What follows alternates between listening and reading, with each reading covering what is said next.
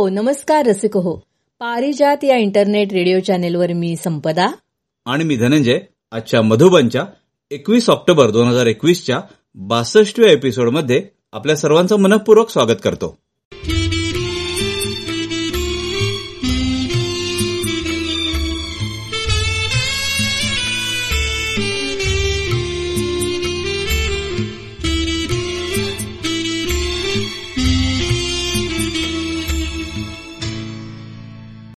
धनंजय पुन्हा एकदा आपल्याला कळलं की आपले जे श्रोते आहेत हं. ते किंवा आपल्या पारिजातचे जे कलाकार आहेत हं. तर ते किती आपल्याशी जोडले गेले आहेत कारण आपण अ, गेल्या गुरुवारी नाही त्यांच्या भेटीला येऊ शकलो म्हणजे फ्रेश कार्यक्रम घेऊन हो त्याबद्दल आपण तसं आपला जो पारिजातचा ग्रुप आहे तर त्याच्यामध्ये आपण निवेदन दिलं होतं की आपल्या दोघांच्याही तब्येती बऱ्या नव्हत्या त्यामुळे आम्ही नवीन कार्यक्रम घेऊन आपल्या भेटीला येत नाहीयो हं. आपण हा मेसेज टाकल्याबरोबर आपल्याला मेसेज यायला लागले लोकांचे. त्याचबरोबर फोन यायला लागले. आणि खरोखर म्हणजे त्या फोनमध्ये त्या मेसेजमध्ये एवढी आपुलकी होती जिव्हाळा होता ना की खरोखर आपण खूप काही कमावलंय ह्याची आपल्याला जाणीव झाली. हो. म्हणजे प्रत्येकाचं असंच होतं की कसे आहात? म्हणजे काय झालंय तुम्हाला? प्रत्येक असं विचारत होता हो. की एपिसोड होणार नाही एवढं काय? तुम्ही दोघे आणि एकदम दोघे कसे आजारी पडलात? तर श्रोत्यांना आपण सांगूया की श्रोते हो आम्ही दोघंही कोरोना पॉझिटिव्ह आलो. त्यामुळे थोडाफार त्रास होत होता. मेन म्हणजे आवाज आमचा बसला होता बोलू शकत नव्हतो. पुढे एडिटिंग करण्यासाठी कॉन्सन्ट्रेशन होत नव्हतं. त्यामुळे आम्ही तुमच्यासाठी घेऊन येऊ शकलो नाही तो एपिसोड मागच्या गुरुवारचा एपिसोड आपला हो. होऊ शकला नाही. पण तुम्ही सगळ्यांनी जे प्रेम दाखवलं ना ते खरोखर त्याला तोड नाही आणि त्या प्रेमापोटीच आज आम्ही पुन्हा एकदा तुमच्या भेटीला आलोय नवीन कार्यक्रम घेऊन. श्रोते हो कसं असतं ना की आमच्या ओळखीतल्या काही लोकांनी असंही विचारलं म्हणजे जे काही शंकेखोर असतात त्यांनी की तुम्ही एवढं देवाचं करता तुमचे सद्गुरू आहेत मग तुम्हाला कोरोना कसा झाला? तर मला सांगायला नक्कीच आवडेल की कोरोना होणं हे आमच्या प्रारब्धात होतं. आणि प्रारब्ध कुणाला चुकलं नाही. पण अनिरुद्ध बापू नेहमी सांगतात की हा सद्गुरू जो आहे तो तुमच्या प्रारब्धाची तीव्रता कमी करतो आणि अगदी तंतोतंत तसंच आमच्या बाबतीत घडलं कारण कोरोना आम्हाला होणार होता हे आमच्या प्रारब्धात होतंच. पण आपण किती ऐकतो ना धनंजय की कोरोनामुळे किती त्रास होतो. हो. आपल्यालाच त्रास झाला नाही असं नाही झाला पण खूप सौम्य प्रमाणात झाला. आणि आपण तो सहन करू शकलो आणि ती ताकद आपल्याला बापूंनी दिली. तर खरोखर बापूराया तू पुन्हा एकदा दाखवून दिलंस की सद्गुरू पाठीशी असला की सगळं अशक्य ते शक्य होऊन जातं. तर खूप खूप अंबज्ञ बापूराया आणि खूप खूप अंबज्ञ श्रोते हो तुम्हाला सगळ्यांना पारिजातच्या कलाकारांना की तुम्ही जे काही प्रेम व्यक्त केलं आपुलकी दाखवली तर असंच पारिजात रेडिओवर तुम्ही प्रेम करत राहा. आपल्याला धनंजय काहींनी सल्लाही दिला या बाबतीत की तुम्ही दोघंही आजारी पडलात मग तुम्ही स्टँड बाय कोणतरी नि- निवेदक ठेवायला पाहिजे होता म्हणजे अर्थात गमतीचा भाग येतो. पण आमच्या मदतीला कोणतरी आलंय धावून तर कोण आलंय बघा की आम्ही दोघं नाही बोलू शकत होतो तेव्हा बोलायला कोण आलंय? ऐका. आप सुन रहे हैं पारिजात रेडियो आपका अपना रेडिओ हरदम हर पल आपके संग। श्रोते हो हा आवाज आपण ओळखलाच असेल. हा आवाज होता रेडिओच्या दुनियेतले आवाजाचे बादशहा अमीनजी सायानी यांचा. पण या आवाजामागचा जो चेहरा आहे तो अमीन सयानी यांचा नाहीये. तर ते आहेत शेवगाव नगर इथले अरुण बारसकर की जे मिमिक्री करतात वेगवेगळ्या जाहिरातींसाठी आवाज देतात. तर त्यांनी पारिजात रेडिओवरचा कार्यक्रम ऐकला आणि त्या- त्यांना तो खूप आवडला ते भारावून गेले.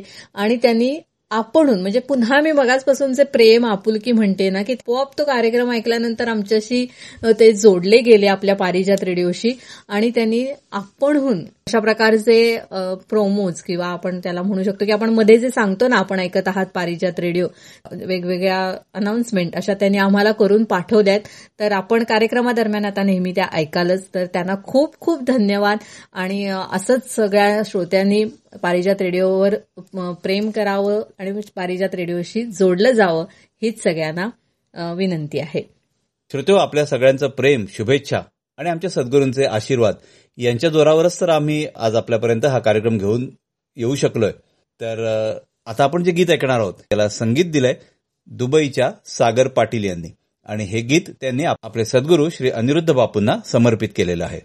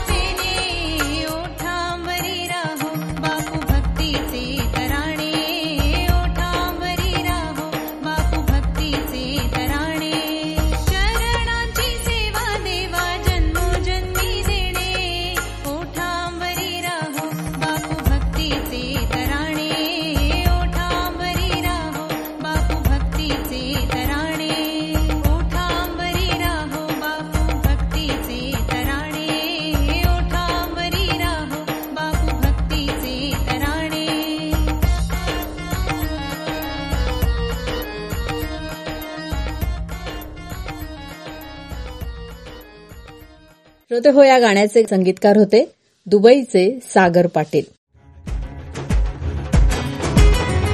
आप सुन रहे हैं पारिजात रेडियो आपका अपना रेडियो। हरदम हर पल आपके संग। धनंजय आपण श्रोत्यांना मुद्दामून सांगूया की जर तुमचे दोन्ही डोस घेऊन झालेले असतील तरीही तुम्ही कोरोना पॉझिटिव्ह झालात तर जो काही त्रास आहे तो कमी होऊ शकतो. खरंच आहे. आम्ही आपले दोन्ही डोस झालेले असल्यामुळे आपल्याला खूप त्रास कमी झाला. हो. आणि आपण लोकांनाही हे सांगूया की ज्यांचे डोस राहिले असतील त्यांनी कृपया लवकरात लवकर आपले दोन्ही डोस पूर्ण करा. कारण त्यानंतर जर कोरोना झाला तरी आपल्याला त्रास होण्याची शक्यता खूप कमीत कमी राहते. आणि काही ठिकाणी शहरांमधून नाही पण गावांमधून खेडेगावं जिथे आहेत तिथे काहीतरी गैरसमज पसरवलेले दिसतात. आता आपल्याकडे कामात मदत करण्यासाठी असंही येते. तर ती सांगत होती की तिच्या माहेरी गावामध्ये खेडेगाव आहेत एकदम. तिथे अशी अफवा पसरवली कुणीतरी की म्हणे असे हे डोस घेतले की पंधरा वर्ष आयुष्य कमी होतं. म्हणजे काही त्याला लॉजिकच नाही आधारच नाहीये कसला पण ते लोक घाबरतात. असं म्हटलं की आणि म्हणे तिथे गावात डोस द्यायची सोय केलेली होती. आपल्या सरकारने तर किती आता सुविधा उपलब्ध केल्यात या बाबतीत. हो. पण लोक जायलाच तयार नाहीत घाबरून घरातच बसून जात की नाही आमचं आयुष्य कमी होईल म्हणून. म्हणजे कुणीतरी त्यांना हे पटवून देणारं असं पाहिजे की यामुळे तुमचं आयुष्य कमी नाही होणार आहे तर उलट तुम्हाला मदत होणार आहे चांगलं आरोग्य राहण्यासाठी. तर आपण श्रोत्यांना हे आवाहन करूया की श्रोते हो असं तुमच्या निदर्शनास कधी आलं? कुठे? तर तुम्ही नक्की नक्कीच जे काही माहिती आहे ती त्यांच्यापर्यंत पोहोचवण्याचा प्रयत्न करा. आणि ज्यांचं लसीकरण स्वतः झालेलं आहे ते अगदी बिनधास्त सांगू शकतात ना स्वतःच्या उदाहरणावरून. हो. आपण तर आता जसं सांगतोय की आपले डोस पण झाले आणि आपण कोरोना पॉझिटिव्ह पण आलो. तरी आपण त्यातून आता निभावून गेलो बाहेर. तर हे प्रत्येकजण आपला अनुभव सांगू शकतो. नक्कीच. संपदा तुला माहिती आहे ना की भारताने नुकताच. एका दिवसात लसीकरणाचा कोरोनाचा विक्रम केला. हो. म्हणजे सव्वा दोन करोड लसी एका दिवशी दिल्या गेल्या. हो. आणि लवकरच आपला देश आता शंभर करोड लसीकरणाकडे वाटचाल करतोय. आणि या निमित्तानंच कोरोना गीत रिलीज केलंय.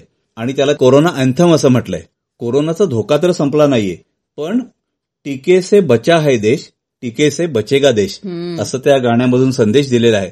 सुप्रसिद्ध गायक कैलाश खेर यांचा या गाण्याला आवाज आहे. हो. तर आपण हे गाणं अवश्य ऐकूया आणि जास्तीत जास्त लोकांपर्यंत हे गाणं पोहोचवूया. नक्कीच. भारत का टीकाकरण? ये ही जान बचाएगा।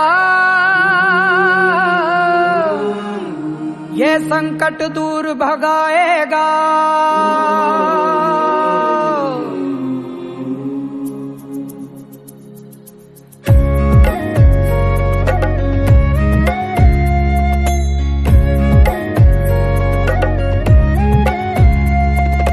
मिलकर विश्व बचाएँ सबकी ज़िम्मेदारी।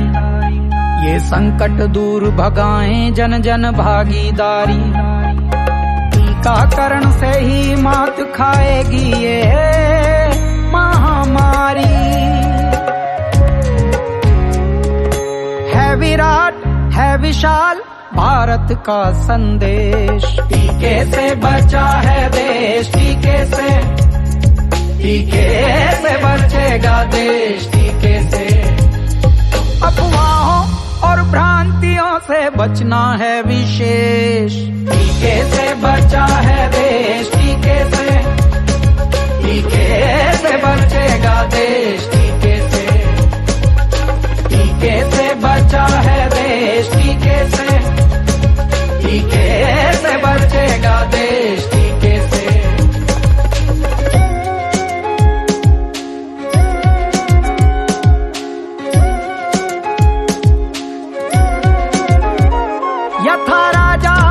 प्रजा धन्य है कुशल मार्ग दर्शन राज्य राज्य टीकाकरण से गतिमान है ये निराकरण। सबका साथ, सबका प्रयास है, सबका यही उद्देश्य। टीके से बचा है देश, टीके से टीके से बचेगा देश, टीके से टीके से बचा है देश, टीके टीके से बचेगा देश टीके से।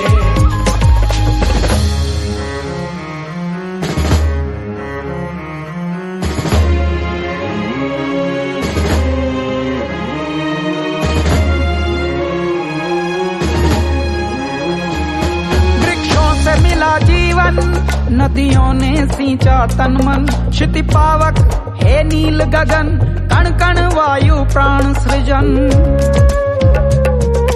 जन जन का कर्तव्य स्वस्थ हो सारा भारत देश। टीके से बचा है देश टीके से टीके से बचेगा देश टीके से।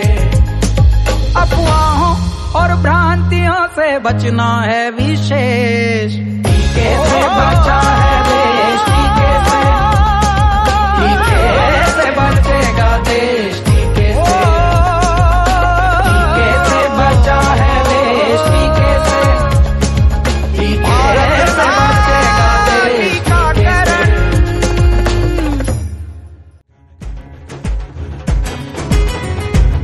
आपण ऐकताय पारिजात इंटरनेट रेडिओ चॅनेल.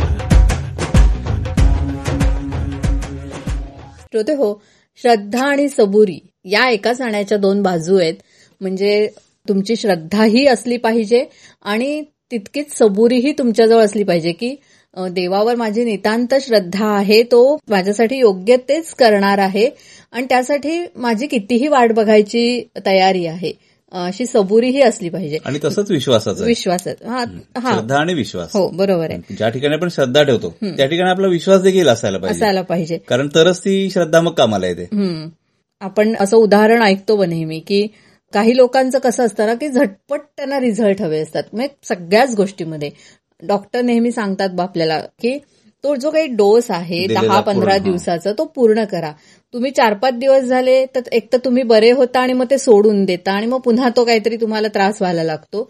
तर असं होऊ शकतं किंवा अजून चार पाच दिवस झाले अजून मला बरंच वाटलं नाही म्हणून तुम्ही डोस सोडून देता. तर असं न करता ती सबुरी इथे सुद्धा सबुरी असणं गरजेचं आहे की तो पंधरा दिवस डोस घेऊन मग मला पूर्ण बरं वाटणार आहे. ही श्रद्धाही तिथे असायला हवी देवाच्या बाबतीतही हेच आहे की एखादी आपल्या मनातली इच्छा आहे आपण देवाजवळ ती प्रगट केली तर ती होण्यासाठी वाट बघणं हे गरजेचं आहे.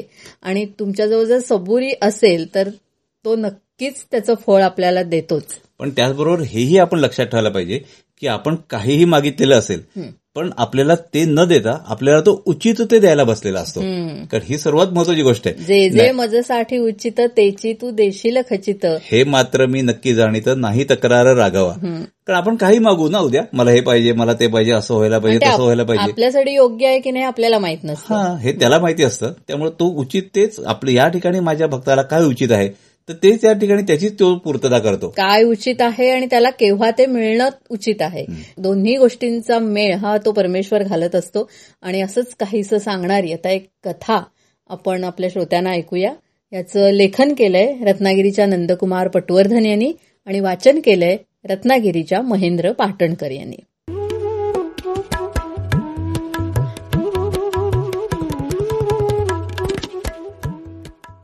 हरिओम. विद्यासागर विद्यादायिनी नमोस्तुते तिरुपतीच्या देवळात विद्वान ब्राह्मण श्रीनाथ शास्त्री नित्यनेमानं रोज विष्णू सहस्रनामाचं पठण करीत असत. शास्त्री तर अत्यंत गरीब होते. घरात अठरा विश्व दारिद्र्य होतं. मुलांच्या अंगावरचे कपडे फाटलेले असत. शास्त्री बुवांची पतिव्रता पत्नी ठिकठिकाणी विरलेल्या फाटलेल्या लुगड्याला गाठी मारून नेसायची.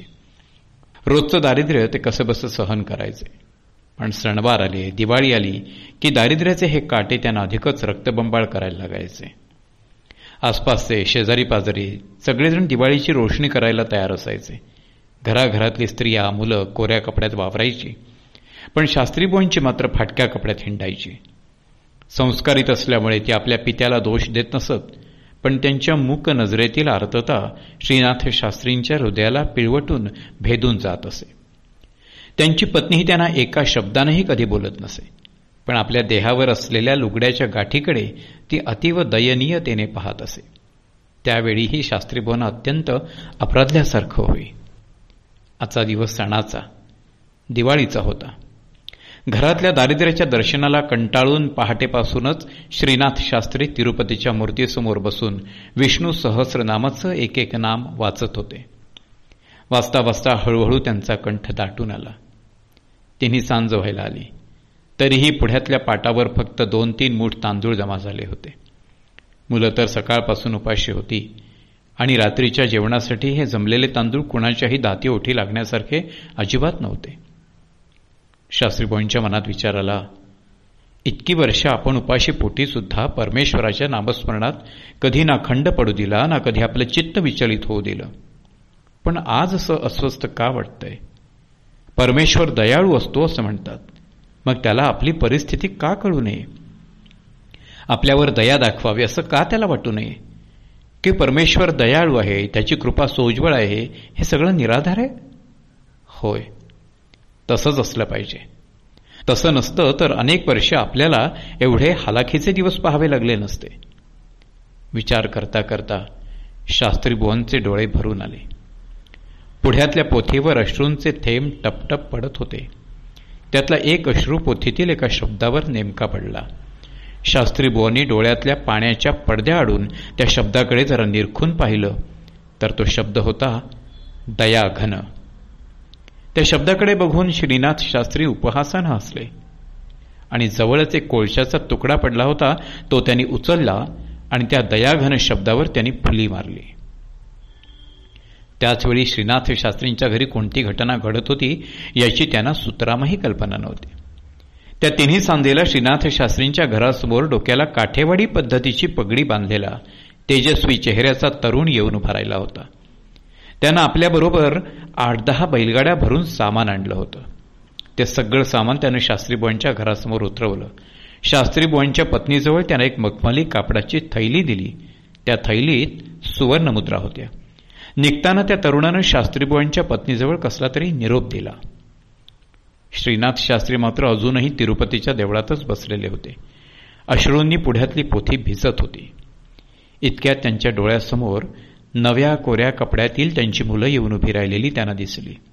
शास्त्रीबुवांना आश्चर्य वाटलं. आपल्या मुलांनी हे नवे कोरे कपडे कुठून आणले असतील? ह्या प्रश्नानं ते साशंक झाले. आणि मुलांच्या अंगावर ते जोरात ओरडले. काय रे? कुणी दिले हे कपडे? कुठून चोरून बिरून आणलेत की काय? दरिद्री माणसाला वैभव नेहमी पाप केल्याशिवाय मिळत नसतं. त्यामुळे चोरी केल्याशिवाय आपली मुलं नवे कपडे घालणारच नाहीत असं क्षणभर का होईना. पण त्याने गृहीत धरल्यामुळं श्रीनाथ शास्त्री जोरात ओरडले होते. पण मुलं खुशीत असल्यामुळे त्या पित्याच्या ओरडण्याला न घाबरता ती उत्तरली बाबा अहो इथं बसून काय राहिलात? लवकर घरी चला. आपल्या घरी खूप मज्जा मज्जा झाली आहे. श्रीनाथ शास्त्री घाईघाईनं निघाले. घरी येऊन पाहतात तर काय? घरभर दिवे तेजाळत होते. सर्वत्र उद्बत्ती आणि धुपाचा सुवास दरवळत होता. एवढे दिवे लावायला तेल आलं कुठून? विचार करत असतानाच नवं कोरं रेशमी लुगडं नेसलेली त्यांची पत्नी त्यांच्या स्वागताला आली. स्वर्णालंकाराने ती सजली होती. शास्त्री बुवा तिच्याकडे पाहतच राहिले. त्याने विस्फारित नजरेनं तिला विचारलं एवढं सगळं वैभव अचानक आलं कुठून? काठेवाडाहून बाराबंदी घातलेला एक व्यापारी आला होता. त्यानं आपल्या घराचा पत्ता विचारला आणि आपल्याबरोबर आणलेलं हे सगळं सामान तो ठेवून गेला. जाताना तुम्हाला तो एक निरोप देऊन गेलाय. शास्त्रीबोईंच्या पत्नीनं जे घडलं ते सांगितलं. काय निरोप दिलाय? श्रीनाथ शास्त्रींनी अत्यंत उत्कंठतेनं विचारलं. त्यांना निरोप दिलाय शास्त्री बुवांना म्हणावं पोथी वाचता वाचता कोळशानं माझ्या कपाळावर त्याने जो बुक्का लावलाय तो जरा पुसून टाका. कुणाला बुक्का लावलाय तुम्ही? पत्नीनं गोंधळून विचारलं. क्षणार्धात श्रीनाथ शास्त्री सद्गतीत झाले. पत्नीच्या प्रश्नाचं उत्तर न देता कमालीच्या घाईघाईनं ते देवळात परत आले. त्यांनी पाटावरची पोथी उचलून घट्ट हृदयाशी धरली. हळवार उघडली आणि पानावरच्या दयाघन या शब्दावर मारलेली कोळशाची फुली त्यांनी अलगद पुसून टाकली. पुढच्याच क्षणी पोथे हृदयाशी कवटाळलेल्या श्रीनाथ शास्त्रींची पावलं घराच्या दिशेनं सावकाश पडू लागली. मंडळी ही गोष्ट माझ्या वाचनात आली होती. ईश्वर सेवा कधीही आणि कुणाचीही व्यर्थ जात नाही.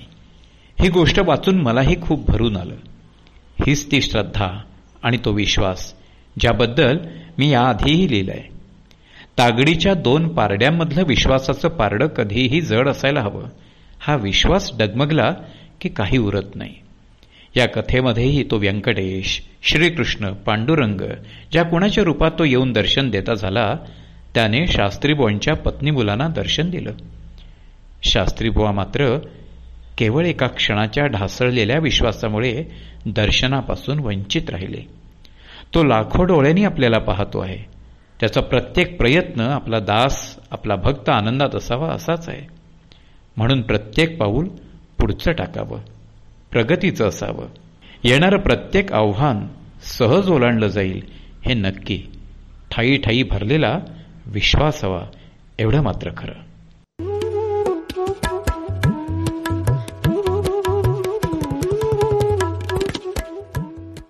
श्रोते हो श्रद्धा आणि विश्वास याविषयी जी कथा आपण ऐकली याचं लेखन केलं होतं रत्नागिरीच्या नंदकुमार पटवर्धन यांनी आणि वाचन केलं होतं रत्नागिरीच्या महेंद्र पाटणकर यांनी. आणि श्रोते हो आता एक गाणं ऐकूया. हे गाणं गायलंय संगमेश्वरच्या समीक्षा वाडकर आणि रत्नागिरीच्या सदानंद बोपर्डीकर यांनी.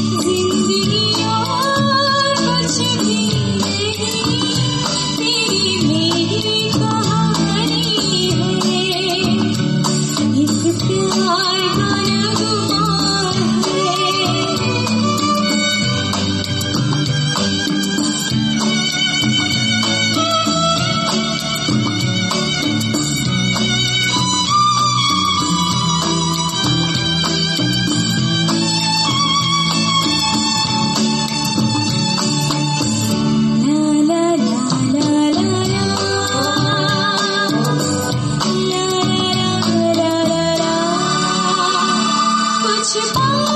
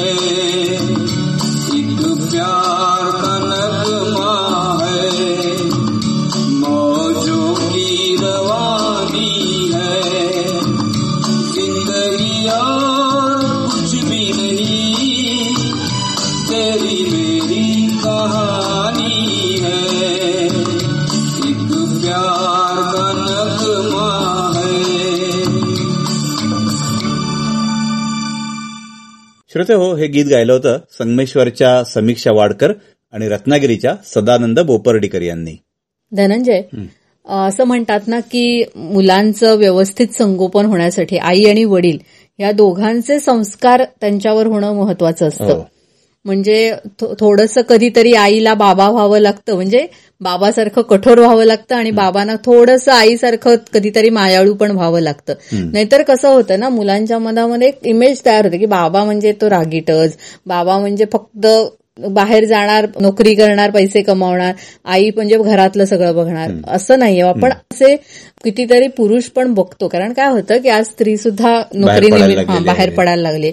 आणखी त्या पुरुषांचं सुद्धा घरामध्ये कितीतरी लक्ष असतं.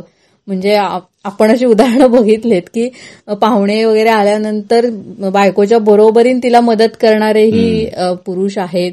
इवन घरामध्ये काय संपलंय काय आणायला हवंय येणाऱ्या पाहुण्यांच्या आवडीनिवडी काय हे सुद्धा लक्षात ठेवून ते हो. पुरुष सगळं करत असतात. म्हणजे खरंच कौतुकास्पद आहे. काही घरांमध्ये असंही आपल्याला दिसतं हा म्हणजे की आई थोडं मातृसत्ताक म्हणतात तसं की आईचा धरारा घरामध्ये असतो आणि वडील मुलांना पाठीशी घालत असतात. असंही होतं.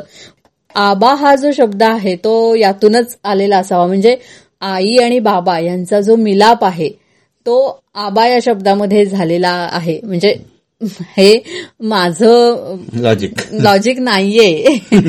हा हे माझं लॉजिक नाहीये. तर आता जे आपण एक व्यक्तिचित्रण श्रोत्यांना ऐकवणार आहोत तर त्याच्या ज्या लेखिका आहेत रत्नागिरीच्या निर्मिती सावंत त्यांचे जे आबा आहेत त्यांच्याबद्दल त्यांनी आपल्याला जे लिहून पाठवलंय. ते. आपण श्रोत्यांना आता ऐकवणार आहोत. आणि याचं वाचन केलंय रत्नागिरीच्याच पूर्वा खालगावकर यांनी.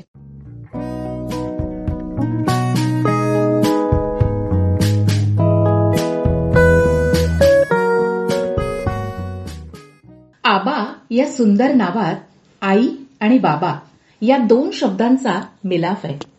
खरंच आमचे आबाही तसेच. आई आणि बाबा यांचा संगम असणार आहे. खरं तर कुणालाच विश्वास बसणार नाही की आमचे आबा एवढे प्रेमळ असतील म्हणून. कारण त्यांचं राहणं बोलणं हे नेहमी करारी आणि शिस्तप्रिय. लहानपणी आम्ही खूपच घाबरायचो त्यांना. म्हणजे सगळेच. त्यांच्याबरोबर बोलायलाही आईची मध्यस्थी लागायची. ते पण मूड बघून मग एक एक फरमाईश केली जायची आणि त्याची अंमलबजावणी नंतर कधीतरी व्हायची. प्रगती पुस्तकावर सही घेण्यासाठीही तसाच मूड लागायचा. हे सगळे झाले बाबांचे गुण. पण आम्ही घरी कुणी आजारी पडलो ना की आबांमधली आई जागी व्हायची. ताप आला की आधी डॉक्टरांकडे जाऊन त्यांच्याकडचं लाल औषध आणि मोठ्या पांढऱ्या गोळ्या घेऊन येणं. तुळस पारिजातक अडुळसा कडूचिरायत लवंग बेलपत्र यांचा काढा करून तो आम्हाला भरवणं. डोक्यावर सुंठ आणि वेखंड याचं थामण घालणं. तेही सहाणेवर चांगलं उगाळून. तसंच त्यातलंच थामण हातापायाला मॉलिश करणं. हे सगळं केल्यावर तो ताप सुद्धा धूम ठोकायचा. पण त्यावेळी आम्हाला हे सगळं कंटाळवाणं वाटायचं. तो काढा डोक्यावरचं थांबन मी तर दूर पळून जायचे. आता सगळं डोळ्यासमोर उभं राहिलं ना की वाटतं किती प्रेम आणि किती कष्ट होते त्याच्यात. आमची आई मात्र या साऱ्या गोष्टींपासून अलिप्त असायची. कारण तिचं लहानपण मुंबईतलं. आणि आमचे बाबा कोकणातले. त्यामुळे घरगुती औषधं बाबांना माहीत असायची. ऋतू बदलला की बाबांचा काढा ठरलेला. रात्री झोपताना गोष्ट सांगायची सवय ही आबांची होती. गुलबकावलीची गोष्ट प्राण्यांच्या गोष्टी आणि जुन्या कविता. त्यांच्या वेळच्या मस्त सुरात ऐकताना झोप कधी लागायची कळायचंच नाही. पूर्वी नकळत एक नियम असायचा की रात्री लाइट गेले की भेंड्या लावायच्या. मग आई आणि आबा यांच्यात कवितेनं जुगलबंदी लागायची. काही कविता त्यावेळी आम्हालाही होत्या. मग आम्ही पण म्हणायचो दोन्ही बाजूनी गाई पाण्यावर काय म्हणून आल्या? ही असेल नाहीतर प्रेम स्वरूप आई. ही असो. आबांनी आपल्या कॉलेज जीवनात तर त्यावेळी पूर्ण ग्रंथालय वाचून काढलं होतं. म्हणजे एकोणीसशे पासष्ट साली आबा बीए झाले. आणि तेव्हा ते हॉस्टेलमध्ये राहत असत. मग काय? कुठलंही नवीन पुस्तक आलं की ते कधी वाचून संपवतो याची चुरस लागायची त्यावेळेला. पटकन लाइट आले की वाटायचं कशाला आले? मस्त मैफिल जमलेली होती ती तुटली. जुनी गाणी आपल्या आई आबांच्या तोंडातून ऐकताना खूप मस्त वाटायचं. तेव्हा टीव्ही नव्हते. रात्रीचं जेवण मात्र एकत्रच जेवायचं. असा अलिखित नियम होता आमच्याकडे. आम्ही मुलंही रात्री कितीही वाजू देत आबा आल्याशिवाय जेवायचोच नाही. जेवणावर राग कधी काढायचा नाही हे त्यांनी खूप लहानपणीच आमच्या मनावर बिंबवलं होतं. उलट आई आबांचं भांडण झालं तर आबा आणखीन जेवायचे. त्यांच्या नोकरीवर आबांचं नितांत प्रेम होतं. कारण ते म्हणायचे की जिथं आपण नोकरी करतो ना त्यामुळेच आपण समाजात एक स्थान मिळवतो. आणि आपण प्रगती करू शकत असतो ती नोकरीमुळेच. तुम्ही नोकरी करा किंवा व्यवसाय दोन्हीवर तुमचं जीवापाड प्रेम हवं. निष्ठा आणि प्रामाणिकपणा हवा. तुम्ही जर प्रामाणिक असाल ना तर तुम्ही रोज रात्री निर्धास्तपणे झोपू शकता आणि सकाळी नव्या उमेदीनं कामाला लागू शकता. आबांची देवावर सुद्धा अत्यंत निष्ठा आहे. आबा सिनियर ऑडिटर झाल्यावर पहाटेची गाडी पकडावी लागे त्यांना. पण ते त्या आधी उठून पूजा करूनच बाहेर पडायचे. तेव्हा रत्नागिरी आणि सिंधुदुर्ग जिल्हा एकत्रच होता. आणि आबा माध्यमिक शाळांचे ऑडिट करायला बांदा ते बाणकोट पर्यंत जायचे. बऱ्याच वेळा शाळाही खूप आत असत. रस्त्यापासून घाटीत चढत जावी लागायची. गाडीचे रस्तेही खूप खराब होते. आणि गाड्याही अगदी ठराविकच असायच्या. पण कितीही दमून आले तरी घरी आल्यावर मात्र ते आपण दमलेले आहोत असं मात्र दाखवायचे नाही. देवाजवळ रांगोळी काढणं हे काम सुद्धा आबा उत्तम प्रकारे करतात. रांगोळी कशी साधी पटकन काढायची हे त्यांनीच आम्हाला शिकवलं.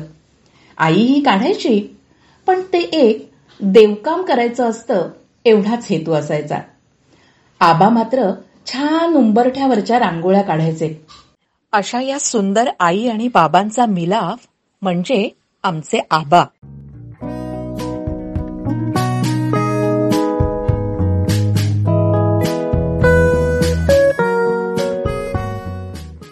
श्रोते हो आबा हे व्यक्तिचित्रण आपण ऐकलं. याचं लेखन केलं होतं रत्नागिरीच्या निर्मिती सावंत यांनी आणि वाचन केलं होतं रत्नागिरीच्या पूर्वा खालगावकर यांनी. आणि धनंजय आता एक श्रोत्यांना गाणं ऐकूया का? हो जरूर. हे गाणं गायलंय पुण्याच्या तुषार गोखले यांनी.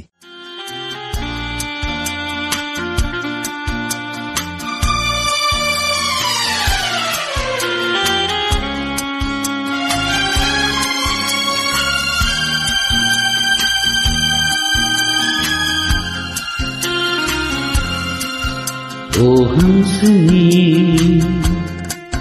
मेरी हंसनी कहाँ उड़ चली। मेरे अरमानों के पंख लगा के कहाँ उड़ चली। ओ हंसनी मेरी हंसनी कहाँ उड़ चली।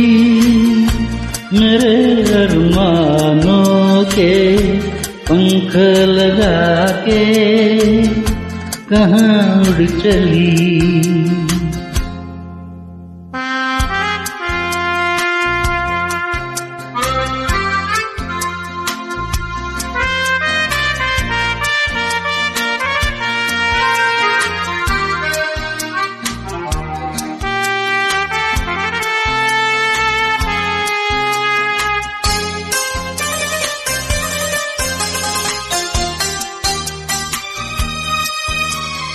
आजा मेरी सांस में महक रहा रे तेरा गजरा।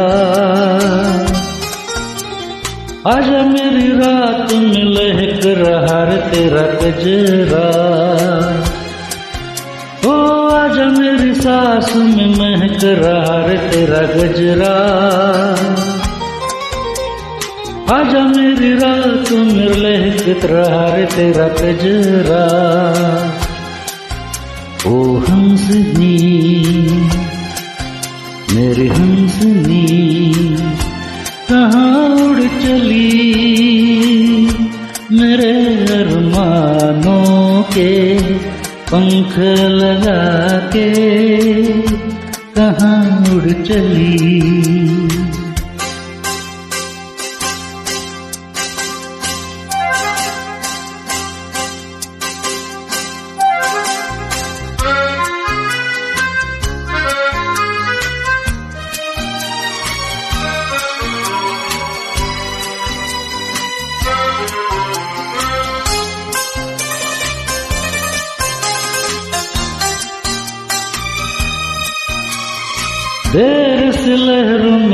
में संभाले हुए मन का।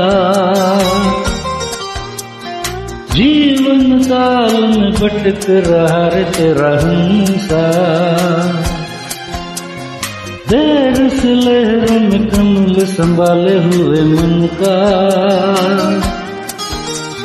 जीवन काल में भटक रहा रे तेरा हंसा।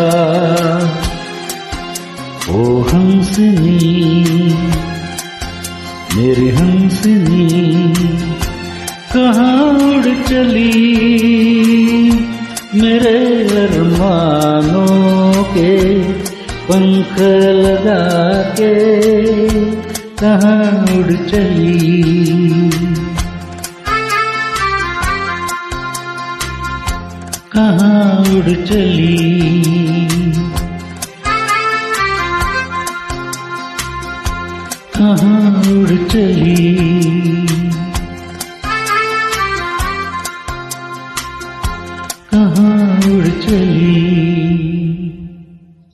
श्रोते हो आपल्यासाठी हे गाणं गायलं होतं पुण्याच्या तुषार गोखले यांनी.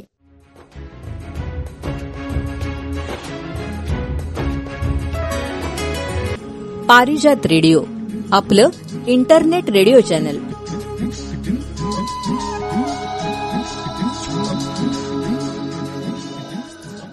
धनंजय हा निसर्ग आपल्याला किती काय काय देत असतो ना? म्हणजे बघ ना घरातनं आपण नुसतं बाहेर पडलं तरी आपल्या इथे ही आपली घराभोवती असणारी बाग त्यातली ती फुलं ते वेगवेगळे त्यांचे रंग पानांचा हिरवा रंग म्हटलं तरी त्याच्यात किती वेगवेगळ्या शेड्स असतात. त्यानंतर आपल्या इथली जी खाली नदी आहे त्याचं ते झुळझुळ वाहणारं पाणी वाऱ्याचा जो सळसळ आवाज होतो तो म्हणजे वाऱ्यावर जे भात तयार झाले हो. डोलत असतं हा काय ते नयनरम्य असतो तो अगदी म्हणजे. डोळ्याचं पारणं फिटवणारं असं. देवानं हे केवढं मोठं लेणं आपल्याला दिलंय असं वाटतं आपण मला वाटतं मागच्या एका एपिसोडमध्ये बोललोय की अशी जी आपण बाग फुलवलेली असते स्वतःच्या मेहनतीनं तर त्यातली फुलं देवाला अर्पण करणं त्याच्यामध्ये केवढं समाधान आहे. आणि मला वाटतं देवालाही ते खूप आवडत असेल. हो ते चोरींच्या विषयात आपण हा. त्याच्यावर आपण बोललो होतो की कुठनं तरी दुसऱ्यानं फुलवलेली बाग त्याच्यातली ती फुलं काढून आणण्यापेक्षा. आपण स्वतः लावलेल्या बागेतली जरी दोन पानं देवाला अर्पण केली तरी ती त्याला नक्की नक्की आवडते आवडतील तर आपण फुलवलेल्या बागेचा आपण लावलेल्या झाडांचा केवढा आनंद घेऊ शकतो ना? आणि काही जणांचा हा छंदही असू शकतो. घराभोवती झाडं लावणं वेगवेगळ्या प्रकार म्हणजे एक झाड म्हटलं तरी त्याच्यात किती वेगवेगळे प्रकार असतात.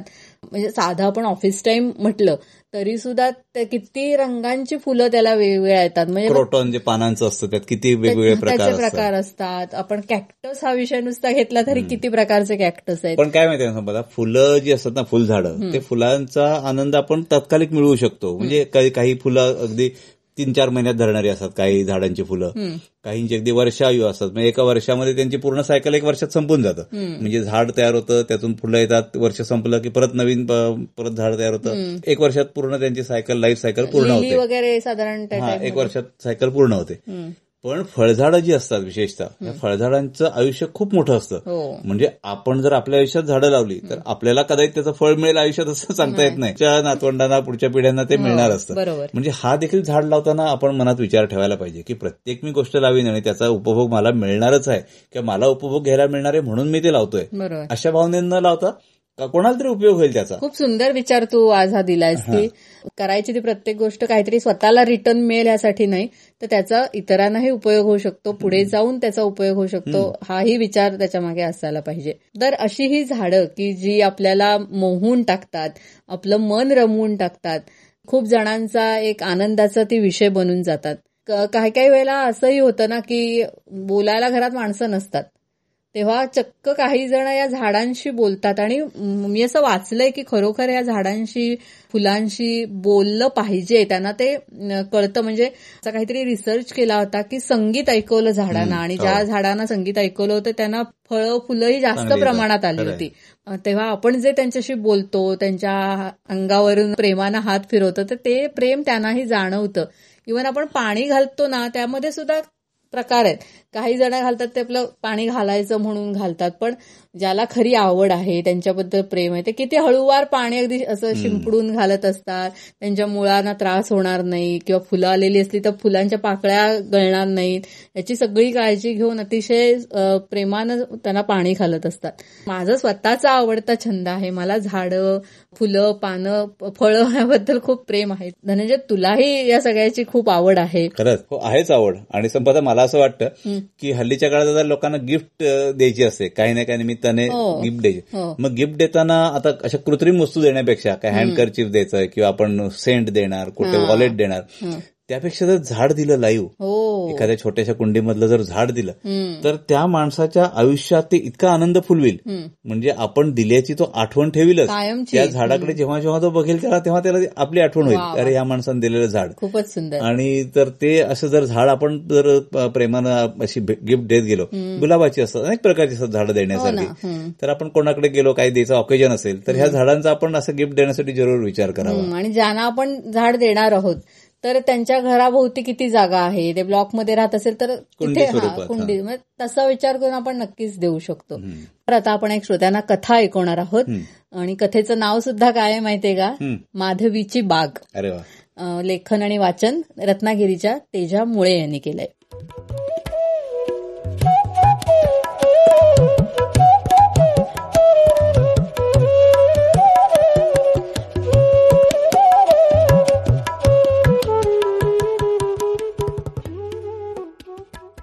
कवाडी उघडून आत आले. पुन्हा साखळी आधाराच्या पायपाला अडकवली आणि वळून घराकडे पाहिलं.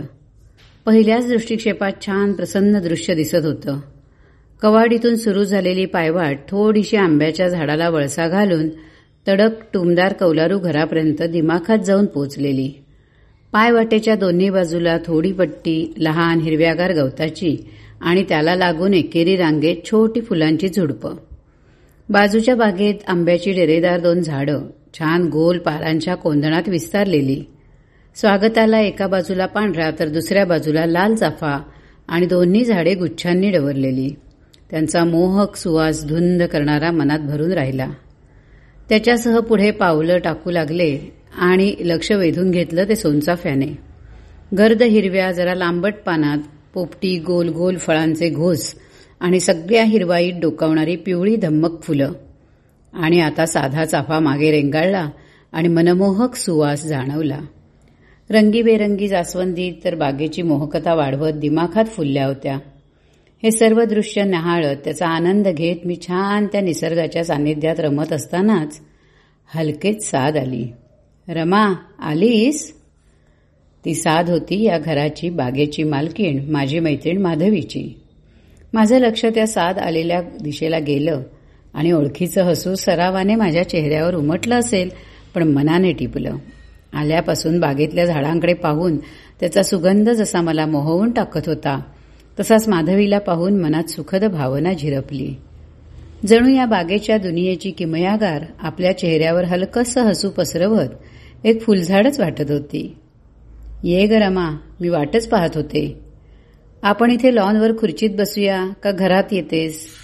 काय आवडेल तुला? हलक्या पण अगत्याच्या अशा मिश्र भावनांच्या आवाजात शब्द आले. मी पटकन बोलले माधवी आपण इथेच बागेत बसूया. असं म्हणताच ती आणि मी लॉनवर असलेल्या खुर्च्यांकडे जाऊन बसलो. माधवी ही बाग म्हणजे छोटंसं नंदनवनच आहे. पाहायला आणि इथले क्षण अनुभवायला खूप छान वाटतं आहे. पण हे सारं उभं करताना आणि ते टिकवताना तुला किती कष्ट झाले असतील आणि होतही असतील. जाणवतंय मला. तुला एवढी बाग बगीचाची आवड पहिल्यापासून होती का ग? माधवी या प्रश्नावर तसं सहज पण तसं काहीसं गूढ हसली. म्हणाली रमा आवडली ना तुला बाग? अगं मग तुझ्या डोळ्यात स्पष्ट दिसतंय तसं. बरं तू चहा घेणार की कॉफी? खरं तर माधवी या छान वातावरणात तू कॉफीचं नाव काढलंस तर आता हवीच छान कडक कॉफी. असं सांगण्याचा मोह होतो आहे पण त्यासाठी तू इथून उठणं ही कल्पना सहन होत नाहीये ग. एवढ्यात तिने बाईनं हाक मारली सूचना दिल्या. मला हुश्य झालं. आता माधवी बोलू लागली. रमा तू विचारलंस ना मला आधीपासून या बागकामाची आवड होती का? अगं विसरलीस की काय? आपण कसे लहानपणी चाळीत राहत होतो लांब लचक चाळ आणि घरमालकांच्या नजरा चुकवून काढलेली आणि वाटावाटी करून घेतलेली देवपूजेसाठी फुलं. हो ग त्यात सुद्धा कसब होतं. दर्शनी असणारी फुलं शक्यतो तशीच झाडावर ठेवायची. म्हणजे लक्षात यायला तेवढाच उशीर. काय काय आठवणी असतात ना. तर लहानपणी स्वतःच्या बागेचं स्वप्न पण नाही पाहिलेलं मी. सासरी आले आणि स्वतःची जागा जमीन अशी माहिती होऊ लागली. रमा खरं सांगू तरीही मी काही झाडांच्यात लक्ष दिलं नव्हतं.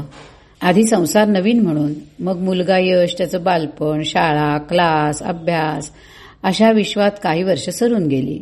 सासू सासऱ्यांचा आजारपण त्यानंतर काही कालावधीत ते दोघंही गेले. असा सगळ्यांचा असतो तसा साधारण संसारगाडा चालू होता. आम्ही तिघेच राहू लागलो. आणि मग आपापल्या वेळा त्या वेळाप्रमाणे कामाची आखणी आणि त्यातून उरणारा माझा स्वतंत्र वेळ. आता माझा वेळ ही संकल्पना मला चाळीशीत जाणवायला लागली. आयुष्यातली धावपळीची वर्ष संपत आली असं लक्षात येऊ लागलं. यशचं उच्च शिक्षण चालू होतं. त्याच्यासाठी वेगळा वेळ देण्याची गरज नव्हती. त्याचे वडील सरकारी कार्यालयात अधिकारी होते. वक्तशीर प्रामाणिक अधिकारी म्हणून नाव होतं त्यांचं. थोडक्यात दराराच म्हणणं आता सेवानिवृत्त झाले आहेत पण अंगी असलेला ताठा मात्र कायम आहे. तसा मला त्रास त्यांचा काहीच नाही. स्वावलंबित्व अगदी मुरलेलं. सगळं त्यांचं ते करतात. फक्त प्रत्येक गोष्ट वस्तू ही जिथल्या तिथे लागते. एवढ्यात बाई कॉफी घेऊन आल्या. बागेला पाणी लावून झाल्याने ओलसर आणि मृदगंधी वातावरणात गरम कॉफीचे घोट घेताना खूप आल्हाददायी वाटत होतं. आम्ही कॉफीचा आस्वाद घेत असतानाच एक छानसा पक्षी समोरच्या झाडावर बसला. मला ते दृश्य खूप विलोभनीय वाटलं. पण माधवीची ती आवड वाटली नाही. ती पुढे सांगू लागली. आज जणू मनात साठवलेलं सारं ती शांतपणे मला सांगताना उत्तरपत्रिका तपासून पाहत असल्यासारखी स्वतःला तपासून घेत होती. आता दहा वर्ष झाली यश परदेशात असतो. आता त्याची या घरट्यात येण्याची वाट पुसट होऊन विरून गेली. जसजसा तो तिथे स्थिरावू लागला तसतशी मी या फुलझाडात रमून बागेत स्वतःला झोकून दिलं. त्यांची निगा राखली काळजी घेतली की ती भरभरून प्रेम सुवास आनंद अगदी मनमुराद आपल्यावर उधळतात. आपण त्यांच्याशी बोललो तर ती झाडंही आपल्याशी संवाद साधतात. रमा मुख्य म्हणजे प्रत्येक झाडाचं मूळ या मातीत इतकं स्वतःला सामावून घेतं की ते कधीच मातीला सोडून जात नाही. उलट जसजशी त्याची वाढ होते तसतसे ते आणखी मातीत खोल खोल रुतत जातात. तसूवरही स्वतःहून अलग होण्याचा विचारही करत नाही. या निसर्गातले पक्षी प्राणी माणसं या सर्वांपेक्षा हा गुण झाडातला मला जास्त भावला. यशच्या परदेशी कायम वास्तव्याचा विचार होताना कदाचित त्याची तिथल्या मातीत वातावरणात रुजण्याची धडपड झालीही असेल. त्यापेक्षा माझ्या पोटातून जन्माला घातलेल्या आपले भविष्य म्हणून डोक्यात असलेल्या स्वप्नाला उधळून टाकताना माझी तडफड झाली. या मुलांच्या करिअर डेव्हलपमेंट या लांबलचक इंग्रजी शब्दात आपल्या मुळातल्या मातीची तडफड जाणवत असेल का ग? कसं कळणार? कारण हे दुःख सोसणाऱ्या माझ्यासारख्या माता कोणीच आपल्या बाळाला आपली तडफड सांगणार नाहीत प्रत्येक माता बाळा तू असशील तिथे सुखी राहा असाच आशीर्वाद देते. पण तिला माहीत असतं असं मूल मातीतून उखडून रोपटं वेगळ्या प्रदेशाच्या वातावरणात मातीत रुजलं तरी त्याला आधार बळकट नसतो. जीव धरायलाच एवढी खटपट करावी लागते की त्याच्या वाढीत सुदृढता कशी येणार? या अशा उपमा मी झाडाची निगा राखत रोजच्या रोज शिकत त्या त्या झाडाच्या मातीत आणि पोषक कंपोस्ट खतात मिसळून बुंधातच गाडून टाकल्या. आता या बागेत मन जीव सारं काही गुंतवलंय.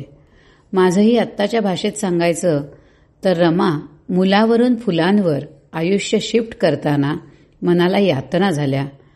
पण ती झाडं पानं फुलं मला भरभरून रोज नवा आनंद देतात उत्साह देतात. तर अशी आहे माझी बाग उभारण्याची आणि बाग हेच सर्वस्व करून राहण्याची कहाणी. रमाबाई तुला एकही प्रश्न विचारायला न लागता मीच आज बोलत गेले. कारण मलाही मी स्वीकारलेलं माझं आयुष्य शांत राहून सांगण्या इतकं माझ्यात झिरपलं आहे का पाहायचं होतं. आता मात्र मी माझं बंद तोंड उघडलं आणि कबूल केलं. माधवी तू मला मी आले तेव्हा साथ घातलीस.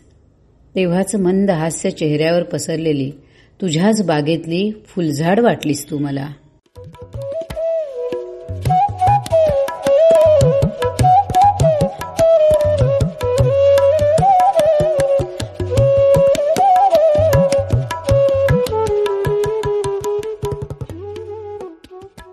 श्रोते हो माधवीची बाग. ही कथा आपण ऐकली. याचं लेखन आणि वाचन केलं होतं रत्नागिरीच्या तेजा मुळे यांनी.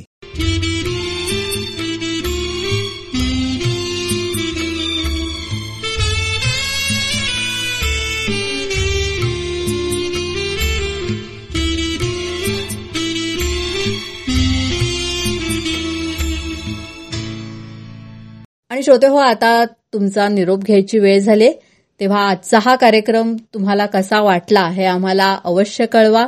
तुमच्या काही सूचना असतील प्रतिक्रिया असतील तर त्या आमच्यापर्यंत नक्की पोचवा. त्यासाठी आमचा व्हॉट्सअप नंबर आहे nine four double two four two nine three three three. आपली वेबसाईट आहे Parijat radio dot WordPress dot com या वेबसाईटवर आपल्याला आपला कार्यक्रम लाईव्ह ऐकण्याच्या लिंक्स आपल्याला तिथे उपलब्ध आहेत.